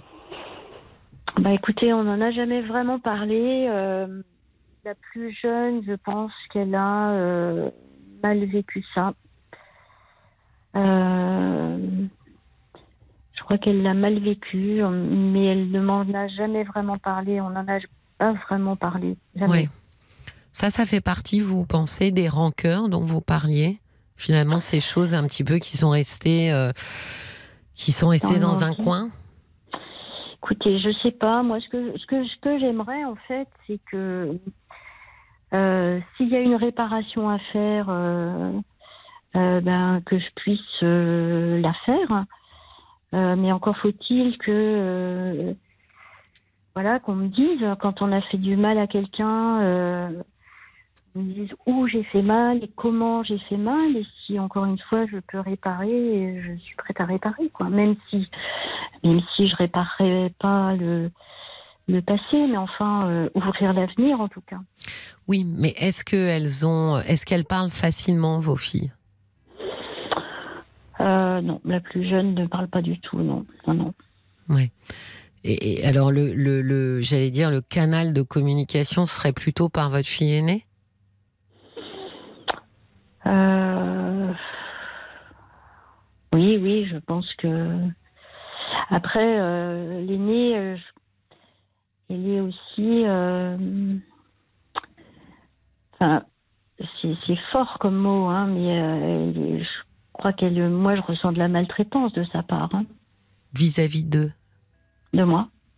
Oui, mais parce que, vous voyez, je me posais la question, Grâce, quand vous avez écrit l'email pour leur expliquer ce que vous aviez fait. Je me suis dit, mais oui, mais vous prenez la parole finalement en vous justifiant d'abord, mm. et finalement c'est un peu dans le vide parce que vous savez pas exactement ce qu'elle vous reproche. Donc c'est un petit peu compliqué pour vous de répondre à, mm, mm, comme vous dites, sans savoir exactement, euh, à part euh, pas être rassurante. Euh, mais je me suis demandé, alors c'est pour ça que je vous demandais si elle s'exprimait. Peut-être que dans un premier temps, ce qui a besoin, c'est d'écouter ce qu'elles ont à dire même mhm. si ça vous fait euh, euh, sauter en l'air et, que vous êtes absolument pas d'accord. Là, on parle pas de vérité en réalité, hein, grâce. on parle que de euh, ressenti. Mhm. Et chacun de nous a, a, une vérité qui nous est propre sur notre histoire, qui peut d'ailleurs la mémoire est quelque chose qui n'est pas très fiable, contrairement à ce qu'on pense. Et donc, on peut avoir effectivement des souvenirs qui sont erronés, tout en étant absolument certaine que ce sont euh, des souvenirs justes. Donc, je pense que dans un premier temps, peut-être ce qu'il faudrait, c'est les inciter euh, à prendre la parole. Mm-hmm. Euh, de vider clairement leur sac presque dans au milieu de votre salon quoi. Mhm, mhm. Pour y voir un peu plus clair de qu'est-ce qu'elle ressentent, parce que vous voyez, elle parle de ne pas avoir été rassurée, etc. Moi, je suis pas sûre qu'il faille, euh, euh, comment dire, euh, se justifier à tout prix. Je pense qu'il faut surtout mettre en avant le fait que on devient parent sur le tas. C'est quand même le seul métier du monde mhm, où vous êtes parent au moment où vous avez un enfant. Avant ça, c'est un peu comme si vous vous y opérez par un chirurgien cardiaque et au moment où il arrive et vous êtes euh, allongé au bloc, ils vous disent ben, c'est la première fois, je vais me faire la main avec vous. Vous voyez, c'est ça n'existe pas ailleurs. Euh, enfin, il me semble hein, que dans le rôle de parent et qui est quand même un rôle absolument colossal puisque on a en charge euh, les appareils ou l'appareil psychique d'enfants qui euh, doivent, en tous les cas, dans les premiers temps, leur survie à nos bons soins. C'est quand même pas mhm, rien comme responsabilité. Bah Donc je pense que c'est peut-être ça aussi qu'il faut remettre en avant au lieu d'essayer euh, de se comment dire de se justifier, c'est d'accepter l'idée qu'on qu'on n'a pas forcément été bon. Vous voyez, d'accepter cette idée quoi et de dire parce que souvent les enfants sont un peu dans la revendication comme ça, euh, peut-être de d'écouter ce qu'il y a à dire pour pouvoir dire, écoute, pardonne-moi si j'ai mal fait. Mais voilà, j'ai mal fait parce que je savais pas faire autrement en fait. Mm, mm. Mais ça, moi, je suis tout à fait prête à, à, entendre que euh, accepter le fait que j'ai pas été parfaite. Hein, ça. Euh, parfaite n'existe pas. De toute façon, grâce, c'est même pas, c'est même pas sur le sentiment de d'avoir été parfaite. C'est effectivement, on est des individus extrêmement faillibles. On a notre histoire à nous personnelle. On a été enfant. On mm-hmm. porte ça aussi quand on devient parent. Et donc, il y a quelque chose chez nous qui peut être extrêmement fragile avec des enfants. effectivement, on peut être à côté. Euh, oui, c'est terrible, mais c'est un petit peu comme ça que ça fonctionne, quoi. Mm, mm, mm. Mais je pense que dans un premier temps, c'est de pouvoir entendre ce qu'elle raconte. Et alors, euh, je leur propose, euh, je leur propose de les entendre. Oui. Parce que ça, ça s'est déjà fait euh, il y a quelques années, mais il n'y a rien qui est sorti en fait. Euh, Et elles avaient accepté ce rendez-vous? Oui, oui, Et quand elles sont venues, finalement, elles n'avaient rien à dire? Bah, C'était très. Euh, c'était. C'était. Enfin, moi, je suis ressortie. J'avais pas. Parce qu'en fait, moi, ce que j'attends, c'est du concret. Enfin, peut-être que je me trompe, hein, mais c'est du concret en, me disant, par exemple, tu vois, quand tu m'as dit ça, voilà ce que ça m'a fait. Euh, et du coup, ça met un peu sur la piste de dire, euh, euh, de dire voilà, je peux être cataloguée comme ci ou comme ça, même si voilà, c'est pas, Oui, mais vous voyez, c'est pour ça que je disais, grâce dans un premier temps, c'est de tendre l'oreille en fait. Mhm, euh, mhm. Pas dans un premier temps de dire ça m'a fait ci ou ça m'a fait ça. Parce que même si c'est tout à fait juste, hein, euh, la question n'est pas là, c'est que je ne suis pas sûre que dans un premier temps, elle soit en capacité d'entendre ce que ça vous fait. Ah non, non, mais je parlais à, l'inverse. À l'inverse, si vous voulez, euh, je ne sais pas trop comment ça peut se passer. Mais euh, si, à ce, ce premier rendez-vous on, a parlé. En fait, moi, j'ai pas beaucoup parlé, j'ai juste écouté. Mais il euh, n'y avait rien de concret, si vous voulez. Il n'y avait pas non plus de ressenti, il n'y avait rien. Oui, mais c'était il y a euh, combien de temps déjà? Il y a quelques années déjà, euh, je pense que... Déjà, ça pourrait, votre conversation, grâce, pourrait commencer par j'ai besoin que tu me racontes ou que vous mhm. me racontiez. Peut-être pas une mauvaise chose de les voir euh, séparément, hein. parce que moi j'ai toujours tendance, quand on a euh, des frères et sœurs, euh, à ce qu'on forme une espèce de paquet, vous voyez, mhm. complètement une espèce de masse, alors que finalement on est un individu à part entière. Donc peut-être même, vous voyez, j'y pense en, en, en, parlant avec vous, peut-être séparément d'avoir un temps propre à chacun. D'abord parce que je pense que c'est pas plus mal que aucune des deux ne puisse se reposer sur l'autre. Que ça l'oblige à, euh, à être en face de vous et pas à se cacher derrière. Bon, bah, si elle, elle parle, tant mieux, moi, je parlerai pas. Ou alors, si elle parle pas, bah, c'est pas moi qui vais commencer. Voyez? Mhm. Mm. Donc je pense que déjà ça serait premier, ça serait mieux dans un premier temps de leur donner chacun un rendez-vous individuel pour dire d'abord parce que c'est les considérer comme des adultes hein, et plus comme des enfants et euh, de, de j'allais dire d'initier en fait la conversation en, expliquant que vous avez besoin qu'elle vous raconte. Mm-hmm, mm-hmm. Et si elle vous dit, bah, te raconter quoi euh, Lui dire, bah, absolument tout ce qui te passe par la tête, à la fois quand on s'est eu au téléphone et à la fois quand tu m'as en face de toi. Qu'est-ce que tu as envie de me dire? Mhm, mhm. Même si c'est euh, euh, non politiquement euh, correct, voyez-vous? Oui, oui, Elles ont des enfants, vos filles? Pas du tout. Non, non, non, elles n'ont pas d'enfants. Elles sont D'ailleurs, d'ailleurs, oui, elles ont. d'ailleurs, elles m'ont déjà dit, on veut pas d'enfants et c'est ta faute tout est votre faute alors. C'est ça. Oui, mais alors ça, euh, à charge pour vous aussi euh, de guider un peu euh, vos, vos débats pour leur expliquer que à un moment donné, on est responsable de sa vie. Peu importe notre histoire passée, on peut pas sans cesse se retrancher sur ce qui s'est passé avant pour expliquer pourquoi maintenant on piétine et on n'écrit rien sur notre euh, livre de vie. Parce que de toute façon, en faisant ça, bah, ça leur apporte pas grand-chose comme solution.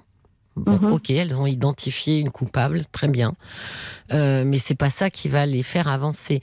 Donc, euh, si c'était, euh, voilà, de, si dans la conversation venait sur ta faute, ta faute, de dire mais si on élevait un tout petit peu les choses, voyez, et si on essayait de voir les choses individuellement, je porte ma vie et mes responsabilités et mes choix, fussent-ils mauvais, et tu portes aussi tes responsabilités et ta vie. C'est aussi de les ramener au statut d'adulte, parce que là, on a l'impression parfois, euh, et d'ailleurs quand euh, elle vous a insulté au téléphone, que c'est très régressif, quoi. Il y a, c'est des petites filles qui sont euh, très en colère contre maman, quoi. Oui, c'est ça, oui. Mm. Mm.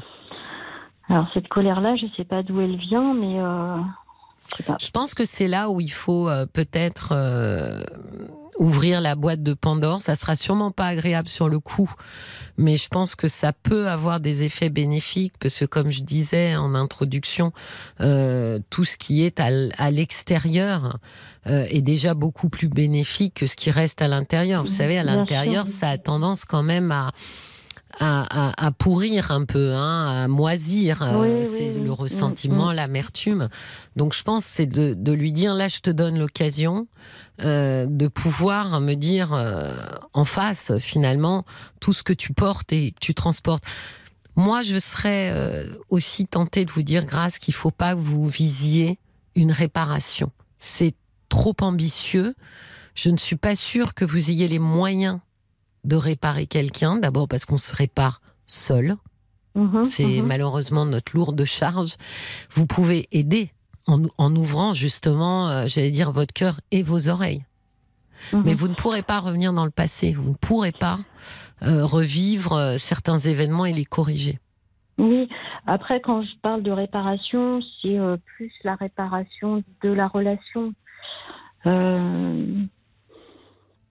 Voilà, oui, je pense que ça passe par ça passe par l'écoute, et puis euh, peut-être aussi qu'une maman, c'est en capacité de montrer à ses filles euh, qu'elle aime suffisamment ses enfants pour encaisser ce qu'ils vont dire. Oui, oui, oui, bien sûr. Mm. Parce que c'est vrai que les enfants, ils, peuvent y aller euh, avec des boulets de canon. Hein. Et c'est vrai que rien ne nous touche autant, finalement, que ce qu'ils vont nous mettre dans la figure tout à fait. J'en ai fait, j'en ai fait l'expérience. Oui. Bah oui. Et je mm, pense mm. que leur montrer que notre amour, nous, pour eux, nous permet de résister à ça et qu'on reste debout, même avec ce qu'on reçoit. Je pense que c'est rassurant pour un enfant de voir ma colère ne l'a pas détruite, donc elle est mm-hmm. solide. Et si elle est solide, ça veut dire que je peux m'appuyer sur elle. Bon, eh ben, c'est une super analyse, ça quand même. Hein. Je n'avais pas pensé à ça. C'est une analyse parmi d'autres analyses, euh, grâce. Moi, en tous les cas, euh, euh, je vois les choses de cette manière-là, donc à essayer en tout cas. Mm, mm. D'accord? Ça, vaut le coup d'essayer, oui. Oui, oui. oui. Oui, Et puis n'oubliez pas, hein, on parle beaucoup ensemble, enfin moi là.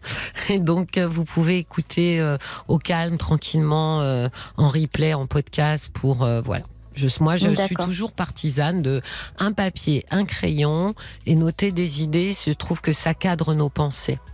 Tout à fait.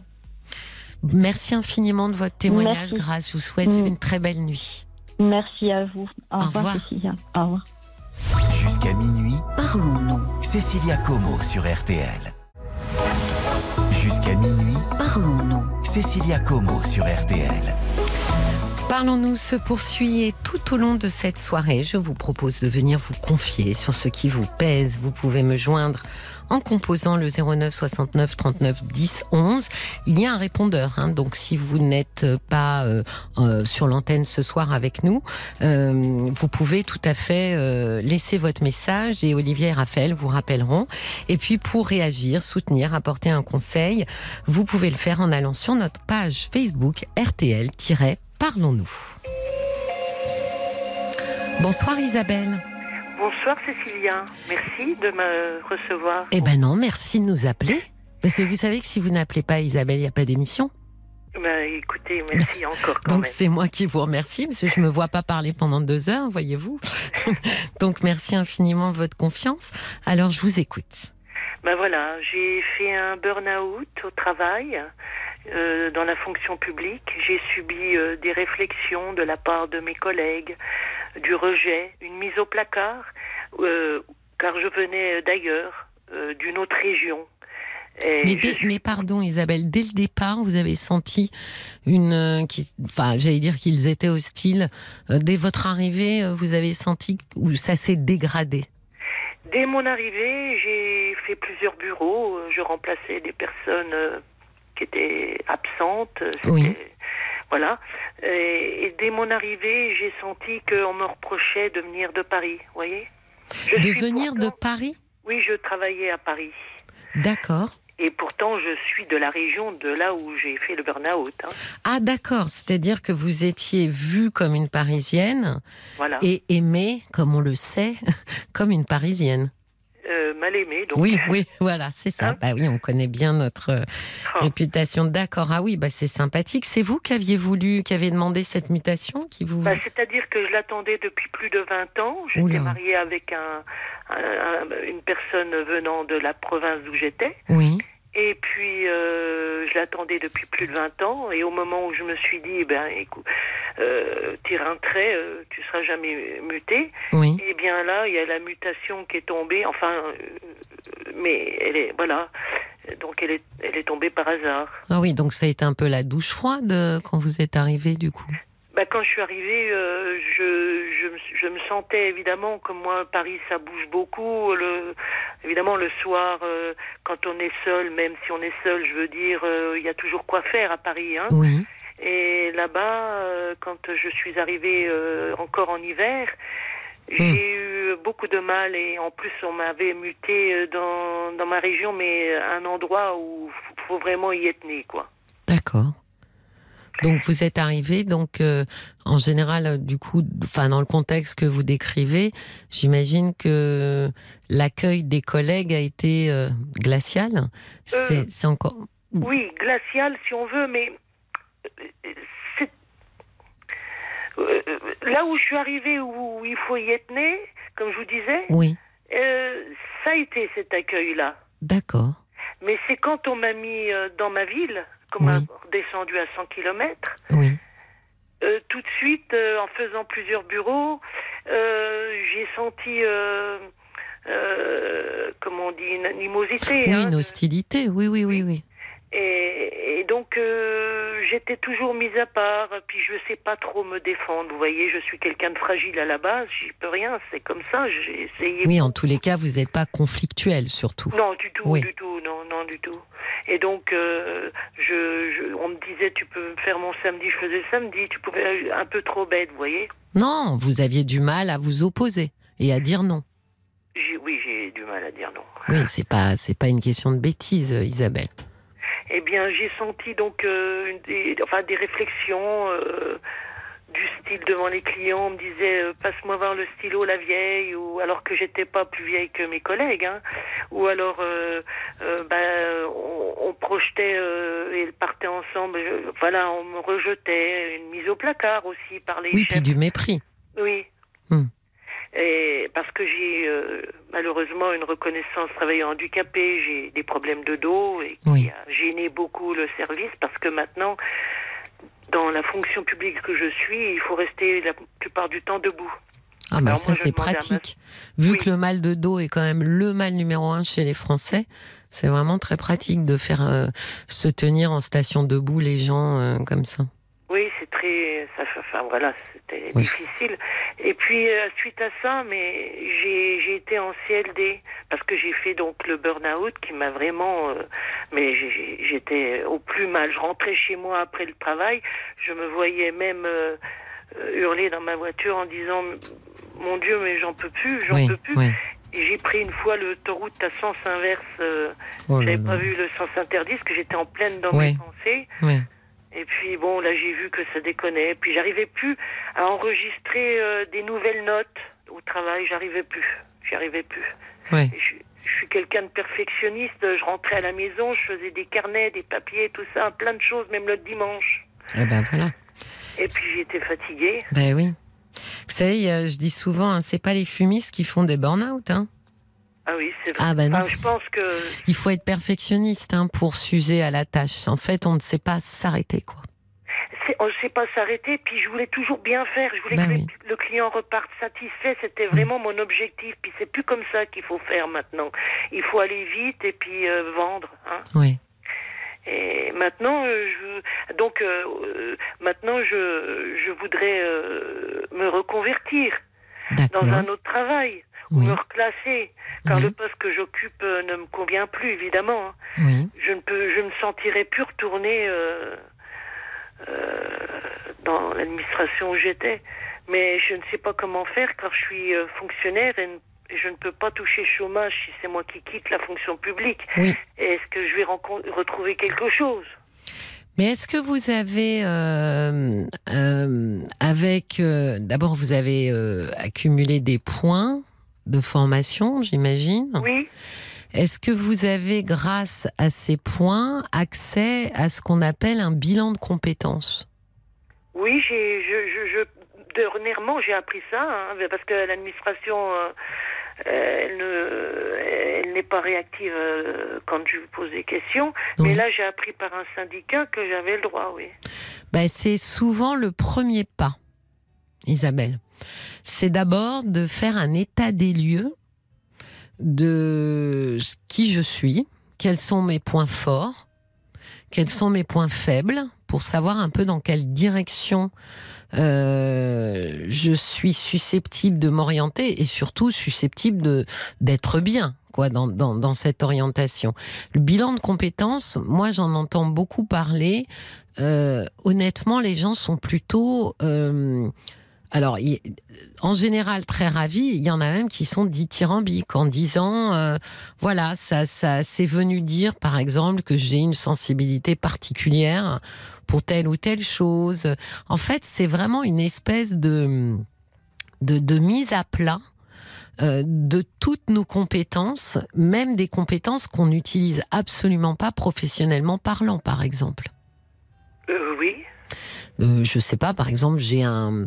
Euh, imaginons que dans vos euh, hobbies, vous aimiez une certaine pratique artistique.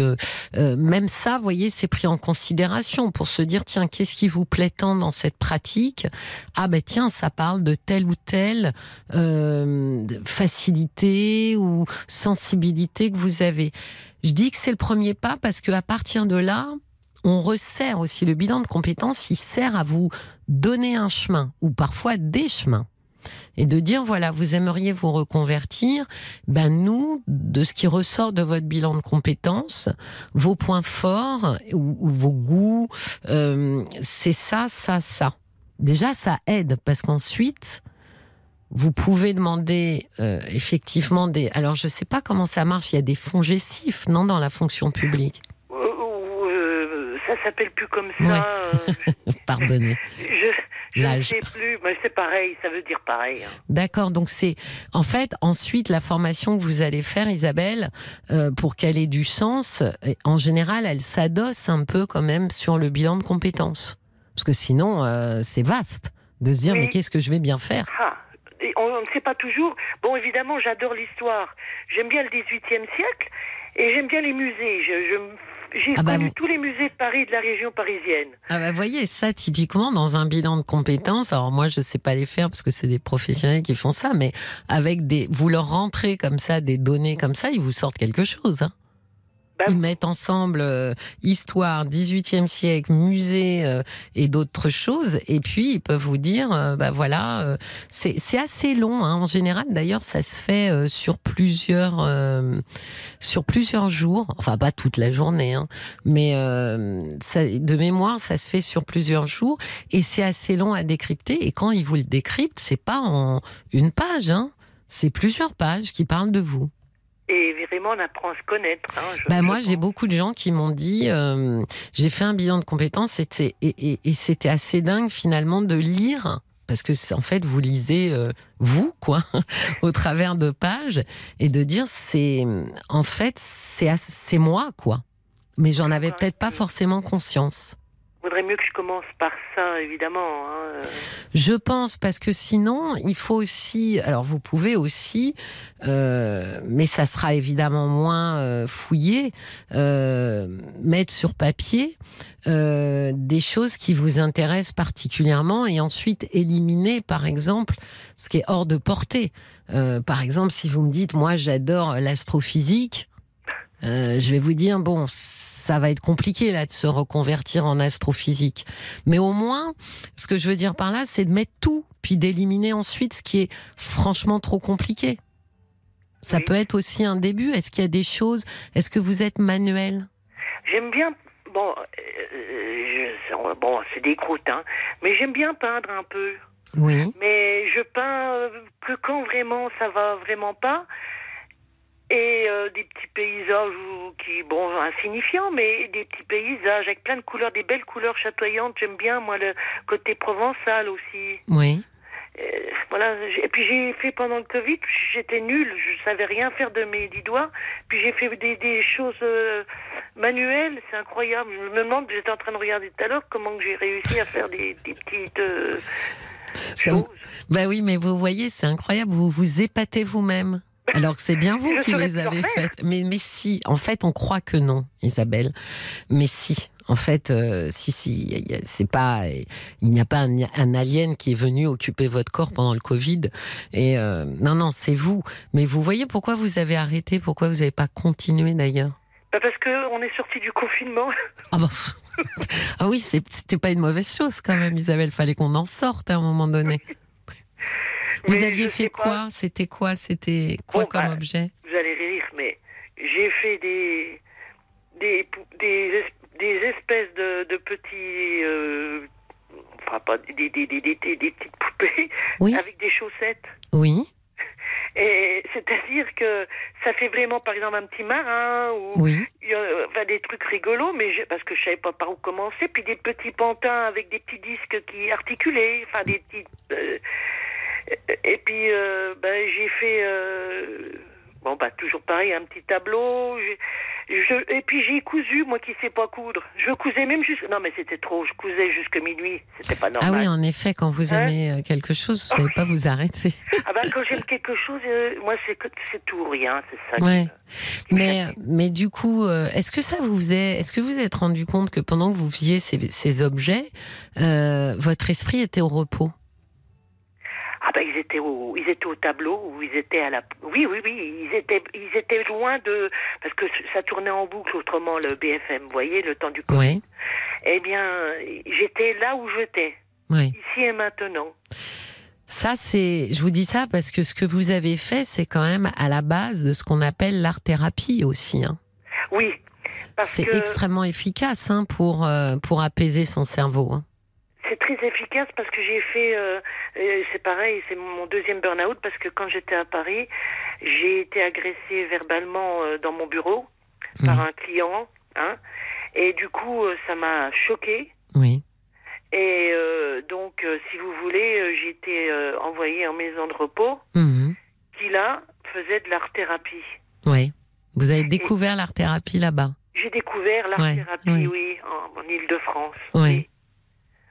Et ça m'a beaucoup, beaucoup, beaucoup aidé. Ah oui, ça marche extrêmement bien. Hein. C'est incroyable. Ouais, ouais, c'est. Je suis assez d'accord. C'est un peu le mot. C'est incroyable.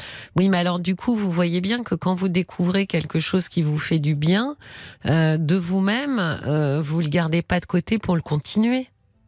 Oui, je devrais continuer. Bien souvent, ma mère elle me dit tu peins plus euh, ou mais et puis pendant le Covid aussi, mais ça devenait dingue. Hein. J'ai même loué un piano. C'était mon rêve de petite fille. Mais quand je l'ai vu arriver en camion déménageur, j'ai compris que j'ai dit, j'étais émue, émue. Ah oui. Émue et contente d'apprendre un peu le piano, mais j'ai pas continué, c'est pas bien. Mais du coup, vous avez gardé le piano? Euh, Non, j'ai acheté un petit orgue. D'accord. C'est pas bien parce que il y, a, eu un, un, moment donné où on croyait pas trop en moi. Puis moi, j'aime bien quand euh, mon entourage croit en moi. Ben oui, mais vous savez, le problème, Isabelle, c'est que il y a un moment donné dans notre vie, il faut aussi faire les choses pour nous. Oui, c'est vrai que je le fais souvent aussi pour avoir des appréciations. Voilà, c'est c'est il y a quelque chose qui nous appartient et puis euh, qu'il faut s'approprier de se dire c'est pour moi, euh, ça me fait du bien. C'est vraiment le concept hein, euh, euh, des objets que vous avez faits ou autres. la peinture, par exemple, la peinture, c'est pour que ça vous fasse du bien, pas pour qu'on vienne se pâmer devant vos toiles. C'est-à-dire, c'est pas non plus de l'orgueil, loin de là. mais c'est au moins de dire Oh, bah, tu sais faire quelque chose de tes dix doigts, ça j'aimerais bien. Mais vous savez faire quelque chose. Et vous le savez, puisque ce qui est ah, bah, génial dans, dans l'art manuel, c'est que l'objet est là pour ah vous le dire. Je regardais encore tout à l'heure. Voilà, c'est pas abstrait. comment j'ai fait? Mais oui, mais eh, même vous, ah bah vous voyez, même vous, vous doutez de vous. Alors, commençons par vous. Ce que je trouve assez génial dans l'art manuel, c'est que l'objet est là pour nous rappeler que nous avons fait ça. C'est pas abstrait, c'est pas une pensée, c'est pas un concept, c'est là sous votre nez.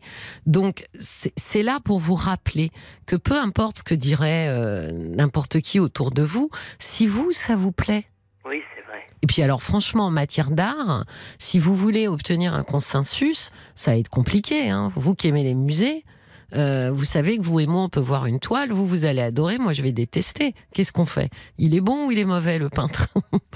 Oui. C'est vrai que c'est personnel. Hein ben oui, et, c'est vraiment trop compliqué de. En matière d'art, c'est trop compliqué d'essayer de chercher un consensus. Ce qu'on cherche, c'est. Euh, d'abord un à se faire plaisir soi-même. Et puis s'il y a des gens euh, qui euh, éprouvent une émotion en regardant un objet tant mieux pour eux. S'il y en a qui n'éprouvent rien c'est la loi. C'est la loi du genre. C'est que en art euh, sur un même tableau il y a des gens qui ne vont rien ressentir du tout. Et d'autres qui vont dire c'est extraordinaire donc je pense que c'est un peu compliqué ce que vous essayez de faire. Euh, la première personne qui doit être heureuse et séduite parce que justement vous avez l'objet en face de vous, c'est vous. Mais oui, mais je recherche de la reconnaissance dans tout ce que je fais, même au ben travail. Oui. Ben oui, mais c'est aussi pour ça que vous êtes tué à la tâche. Oui, je me suis oui complètement fatiguée. Euh, j'ai été vraiment euh, j'ai même été au CHU euh, là où je parce que j'arrivais j'ai cru que j'avais perdu la mémoire j'arrivais plus mais je n'arrivais plus à comment dirais-je rien ne rentrait rien ne rentrait. C'était très délicat hein, je ce qui est assez le cas il paraît sur les burn-out Isabelle Ouais, c'est je me sens prisonnière actuellement, vous voyez, de cette situation. Ça me fait beaucoup de mal moralement et, et physiquement parce que j'ai beaucoup de tension maintenant. Je prends des cachets. Et moi, je trouve que la machine administrative m'a broyée. Je me sens piégée. Mais est-ce que vous pensez que si vous changiez de voie et que euh, vous partiez sur une reconversion totalement différente, euh, vous, vous, vous vous sentiriez mieux? C'est-à-dire que je pense, mais je pense que je me, oui, je pense que je me sentirais mieux, euh, mais je pense qu'il y a des fois certaines personnes que je côtoie me disent mais t'as de la chance d'être en maladie tout ça. Non je ne supporte pas. Ben vous comprenez? Ça m'est très béni parce que je me sens en dehors de la vie active. J'ai pas beaucoup de connaissances vous voyez? Oui, mais juste, est-ce que euh, vous avez travaillé avec un thérapeute euh, sur cette relation entre reconnaissance euh, et burn-out? Est-ce que ça, c'est quelque chose que vous avez un petit peu creusé? Sur mon burn-out, j'ai parlé. Oui. J'ai pas travaillé sur la reconnaissance et le burn-out. Parce que je pense qu'il y a un lien quand même, hein, Isabelle, et pas que chez vous d'ailleurs, hein, cette notion de vouloir absolument satisfaire euh, cette notion de travail bien fait, euh, ça parle de nous quand même, hein, ça parle de l'image euh, que qu'on attend que les autres aient de nous. Et au nom de cette image, on va beaucoup plus, beaucoup trop loin en fait dans nos limites. Et, et, je dis ça parce que prochaine, prochain chemin hein, professionnel, si cette chose-là n'a pas été un peu creusée, on pourrait imaginer qu'à nouveau, euh, vous cherchiez euh, beaucoup de reconnaissance et à nouveau, vous puissiez euh, tomber dans les travers de l'épuisement ah pour satisfaire. Oui, c'est vrai parce que j'ai un manque de confiance en moi. Ben oui ça c'est vrai, il faudrait que je le. Bah, je suis suivie quand même euh, là dernièrement, euh, suite à parce que j'ai fait un appel au secours, hein, parce que quand je me suis retrouvée à l'hôpital, j'ai vu un psychiatre qui m'a dit c'est pas une tentative de suicide, c'est un appel au secours. Hum, hum. Donc euh, dernièrement, je suis suivie, ben, mais parce que moi je veux travailler, c'est mon. Mais est-ce que oui, je suis pas prête. Je, je, crois que je suis encore pas prête au niveau reconnaissance et comme on vous dit, vous venez m'ouvrir. Euh, c'est ça, Isabelle. C'est que euh, pour pouvoir travailler sereinement euh, et être à nouveau entouré de gens, peu importe là où vous, vous irez, moi, je gardez en tête cette notion de bilan de compétences et de voir ce qu'il en sort. Mais pour travailler sereinement avec d'autres gens, euh, ce qui est le cas en général, hein, on travaille rarement vraiment isolé dans une grotte. je pense qu'il faut que vous vous puissiez fouiller et comprendre cet absolu besoin euh, de, reconnaissance et finalement de ne surtout pas vouloir déplaire aux autres. Parce que quand on est comme ça chevillé à la notion de ne surtout pas déplaire, euh, effectivement que c'est une autoroute euh, pour le burn-out. Ça c'est certain parce que du coup, au nom de cette peur absolue de déplaire aux autres et, j'allais dire son corollaire, hein, de vouloir la reconnaissance, on va accepter finalement d'être pressé comme un citron jusqu'à ce qu'il n'y ait plus aucune goutte. Voilà. Et ça, c'est très lié à notre attente, en fait, de reconnaissance. C'est oui. usant. Oui, c'est usant. Des personnes comme moi. C'est pour ça que je pense que c'est extrêmement important, Isabelle, que vous fassiez euh, un, petit travail personnel d'introspection euh, pour vous libérer un peu de ce regard des autres. C'est vrai, vous avez raison. Je savais bien que vous, allez vous alliez m'éclairer. Ben, je, écoutez, ça me fait très plaisir. Si ça vous éclaire, ça me fait très très plaisir. je garde quand même euh, le bilan de compétences. Oui, je pense que c'est une très bonne hein chose. Vous allez faire comme tous ceux qui lisent le bilan, disant waouh, c'est moi. Et ça fait toujours, et ça aide vraiment, vraiment. Bah oui, mais même, ma soeur en avait fait un jour. Elle m'avait dit c'est dingue comme on apprend à se connaître. Bah oui, c'est pour ça que je vous le recommande. Bah, je vous souhaite une très très belle nuit. Bah écoutez, je vous remercie beaucoup. Je vous en prie. bien aux gens et, et c'est très bien pour tous ceux qui souffrent ou tous ceux qui ont des problèmes ou, ceux qui. Merci infiniment. Merci infiniment, Isabelle. Merci. au, revoir. Merci.